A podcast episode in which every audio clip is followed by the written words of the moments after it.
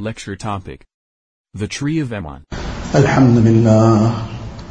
Alhamdulillah wa kafa salatu wassalamu ala ibadihi alladhina istafa. أما بعد فأعوذ بالله من الشيطان الرجيم بسم الله الرحمن وضرب الله مثلا كلمة طيبة كشجرة طيبة أصلها ثابت وفرعها في السماء. تؤتي أكلها كل حين بإذن ربها.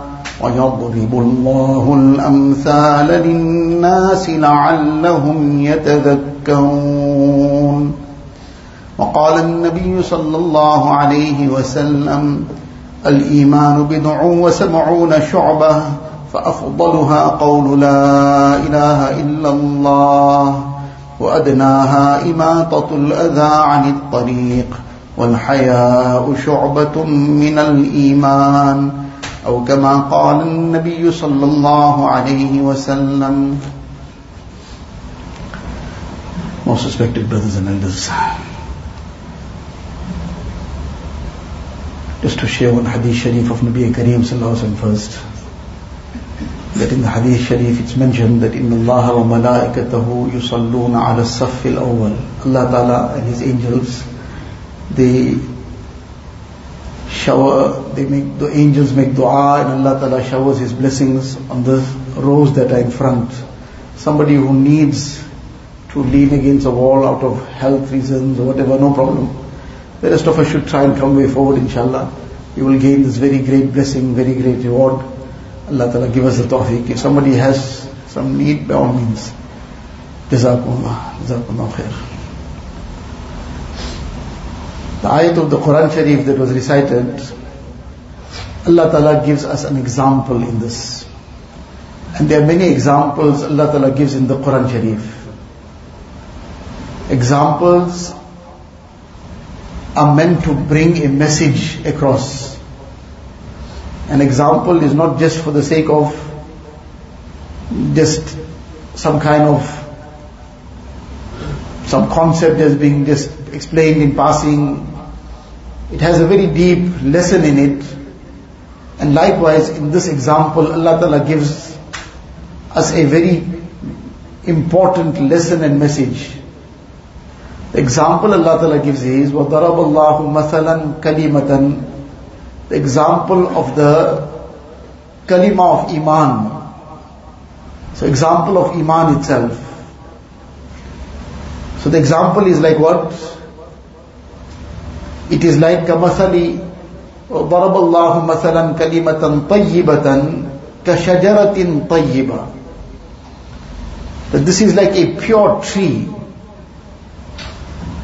now when a person thinks of a tree, so immediately there's a picture in his mind. And that's the picture that is meant to come. And when talking about a pure tree, so obviously not a tree just growing on the side of the road somewhere without anybody caring for it. And this is really a tree which Allah Ta'ala Himself describes further. أصلها ثابت وفرعها في السماء. That this tree is such that it is deeply rooted in the ground. Very deeply rooted. Sometimes there are some trees when they are, there's some construction to be done, so now they need to clear some trees out from some construction site. So they bring these huge machines to come and dig it out. And sometimes these huge machines struggle.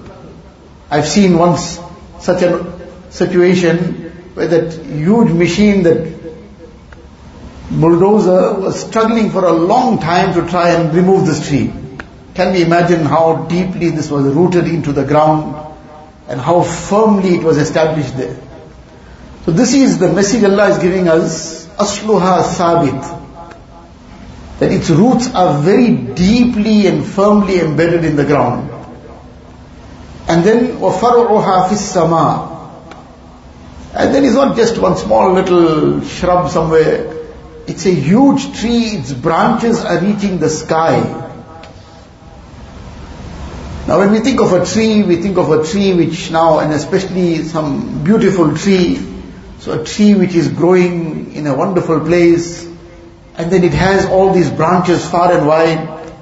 There's, the leaves are so attractive and beautiful, and then on it all the flowers, and the amount of shade now this tree gives.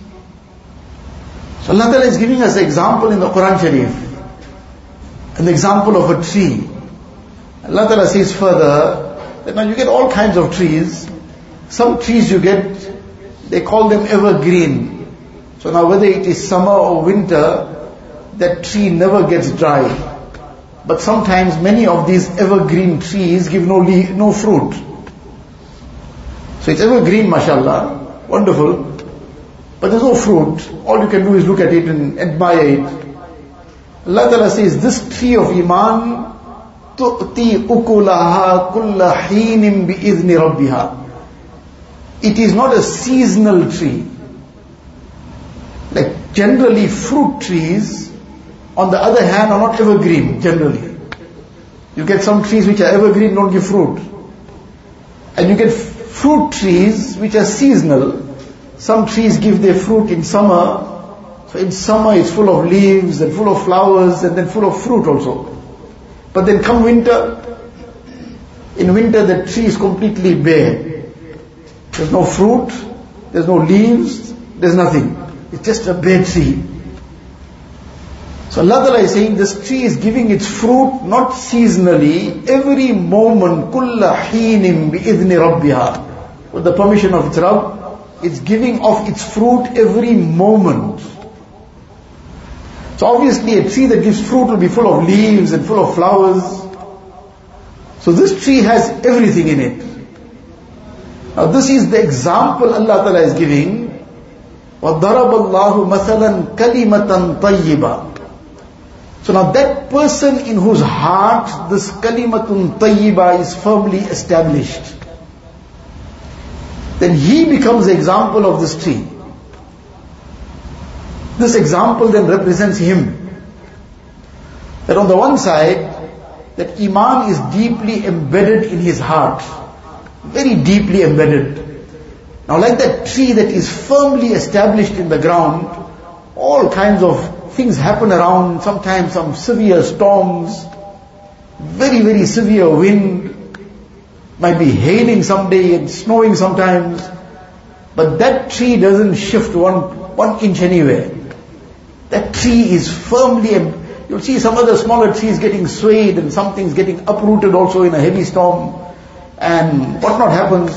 But this tree is so firmly rooted, sometimes you find a bus knocked into a tree, that bus got badly damaged but the tree is still standing firm, nothing happened. Let alone a small little vehicle, some truck, sometimes knocks into a tree, that tree is still standing but.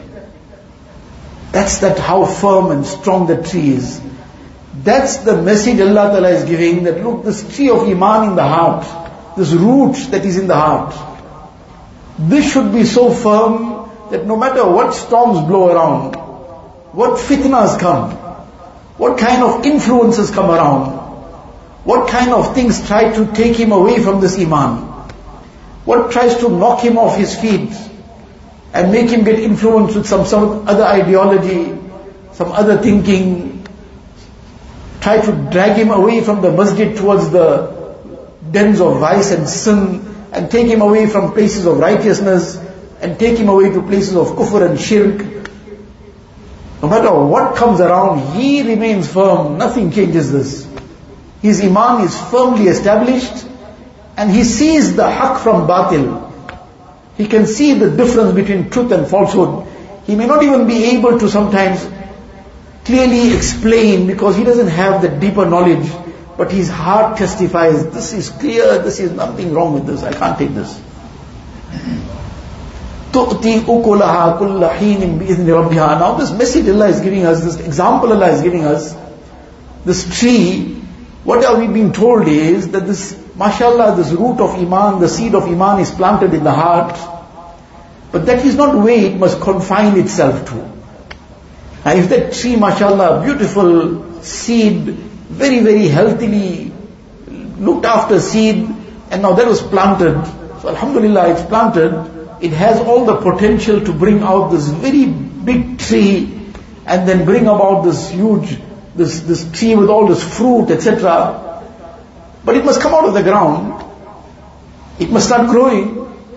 It must bring about that beautiful leaves. First those branches will come through, and then on those branches those leaves must come.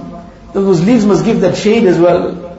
And then those beautiful flowers, and then eventually it must give fruit. Otherwise, it's there, mashallah. It's a seed that's planted in the ground, but if it doesn't grow forth, who knows what's here? And who's going to benefit from it now? Maybe someday in time it might still bring it, but now who's going to benefit? Nobody knows anything is here. So likewise, the seed of Iman that's deep down in the heart, it must bring forth its branches. And on the branches, those leaves. And on the leaves, those flowers. And then it must come through with its fruit as well. So deen, one is the aspect of Iman itself. That's the very seed and the stem that comes from, everything comes from that. But then the branches of ibadat must come alive. The branch of ibadat, of salah, of fasting in the month of Ramadan. If zakat is due on a person, the zakat must be fulfilled. And then likewise, if hajj is compulsory on somebody, he must start making his arrangements to try and make it for hajj. And then these are the pillars of Islam. Apart from this, all the other ibadat then follows.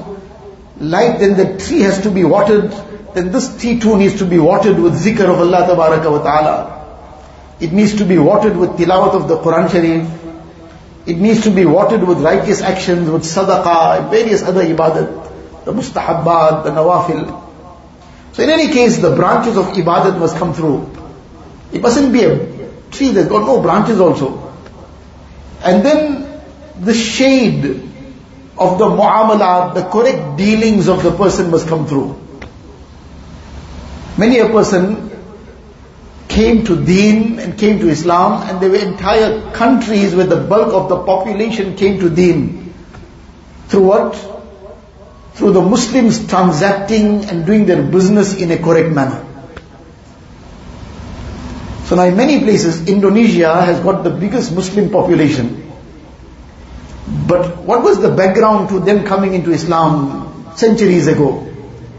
There were some Sahaba and Tabi'een who came and settled in that land, or it was probably somebody just close after them, Muslim traders, they came as traders. And they settled and they started doing their business and they were keeping up with their deen. So now people started coming and dealing with them. And after a while they started wondering, this is something different. What teaches these people to deal in such a wonderful way, such honesty, such uprightness, such clarity in their dealings, not deceiving anybody, bringing about such good way in how they go about doing their day-to-day transactions. Taught you all this? Where you learned this? Our deen taught it to us. What's your deen? We are Muslims. Islam has taught us how to deal. Subhanallah, we want to become Muslim as well.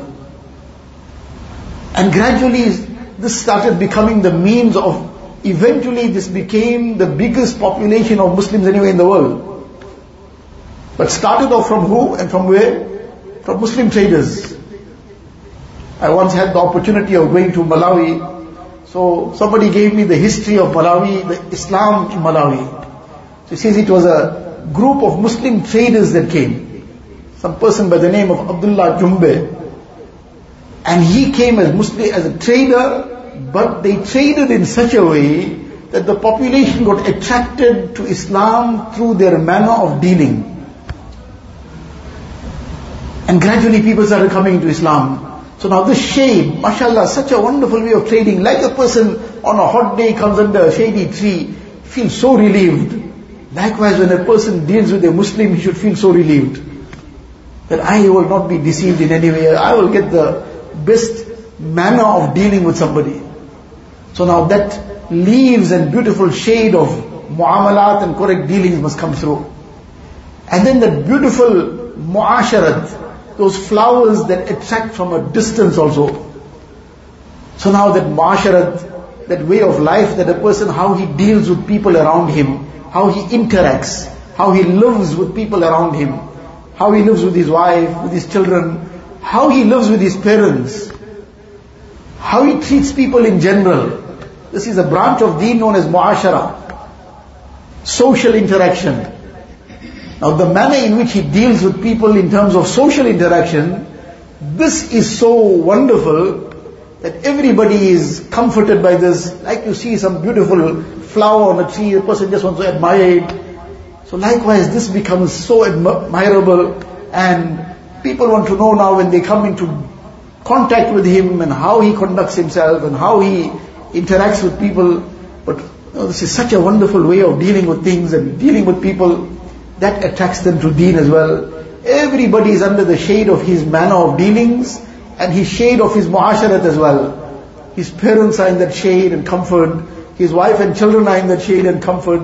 His neighbors are also in that shade and comfort. And they're all admiring this beautiful tree of Iman. And they're getting attracted to Iman as well because of how this person interacts. He's concerned about his neighbor as well. He's concerned about the needy in the community. He's handling things in a very positive way. And then, mashallah, that fruit of akhlaq. That this tree of iman, tu'ti ukulaha kulla heenin bi'idhni rabbiha. Among the aspects is this fruit of akhlaq also. Mashallah, his sabr and patience, his tolerance, his generosity, his kindness, his forgiveness, and that big heart he has all the time, ready to be of service to whoever he can, and then he has all these qualities of Iman in him. So this is the message Allah is giving us in this ayat. That look, this tree of Iman must come alive. And Iman is not a, just a concept, it's a living tree, like a living tree, giving its fruit every moment. So now this mu'min, every moment the fruit of Iman, the fruit of Iman, it's Salah time now, the Salah. It is the time of Ramadan, so now he's fasting, mashallah.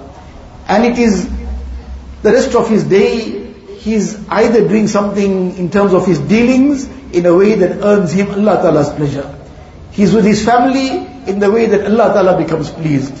He's walking on the street, تُؤْتِي أُكُلَهَا كُلَّ حِينٍ بِإِذْنِ رَبِّهَا The fruit of Iman can be seen and he is experiencing the fruit of Iman in way his gaze is that his gaze is now lowered. He's not casting haram glances around. He's in privacy, the fruit of Iman are coming through him. That he's not pressing haram buttons. He is connected to Allah Ta'ala.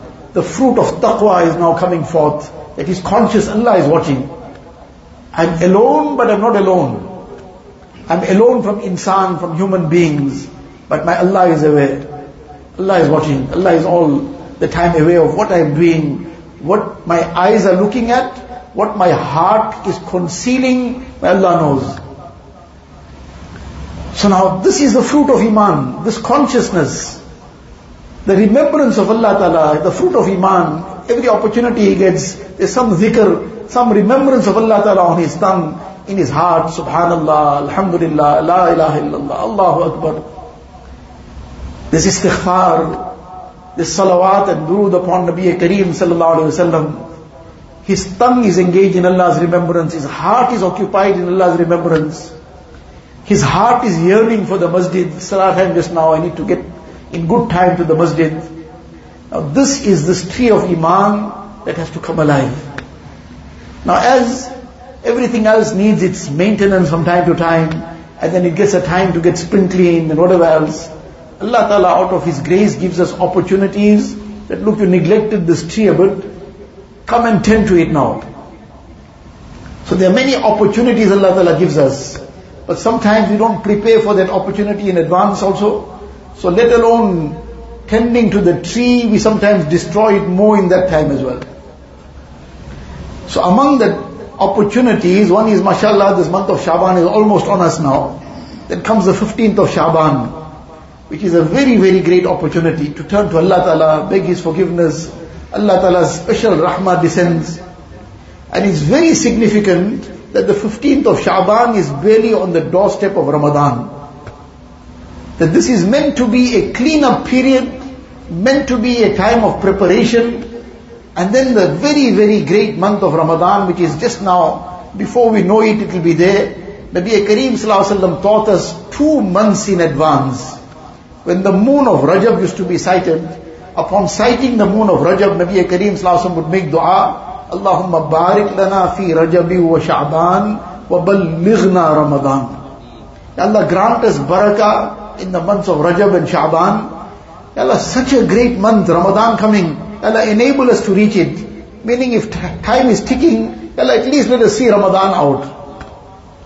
Such eagerness, such enthusiasm, that like a person now waiting for a very big occasion. Somebody is told now you're going to get married two months time. So two months time is still 60 days away. He is counting the hours, maybe counting the minutes also. Every minute now his, the excitement is building up. Because now he's going to get married in two months time. More greater than that and a million times greater than that is the opportunity of the month of Ramadan. But it requires training. It requires preparation. Now a person who has some big occasion coming, is his nikah is going to take place. So whether nikah will take place in the masjid, there'll be some little maybe walima that will take place afterwards. And in a simple manner he'll conduct that nikah because that's what the deen has taught us. But because it's a big occasion nevertheless for him, so now even he's sorting his house out, making everything clean and spick and span, making it like new and making sure the yard and everything is all up to date. So now all the cleanup he's doing because this nikah is going to take place. MashaAllah, nikah is a great ibadat, but the deen has taught us to do it simply. But now this is an occasion coming, the occasion of Ramadan, wherein this is a very special opportunity for this servant of Allah Ta'ala to connect with his Rabb. So the preparation for this, this is the kind of preparation that we have been now given some direction towards that this dua was made two months in advance. Start thinking about this, preparing for it. So what is the first preparation? The first preparation is sincere tawbah. Because the dirt, a person comes clean about, he wants to have his occasion in the house or whatever, he starts off by first sweeping up.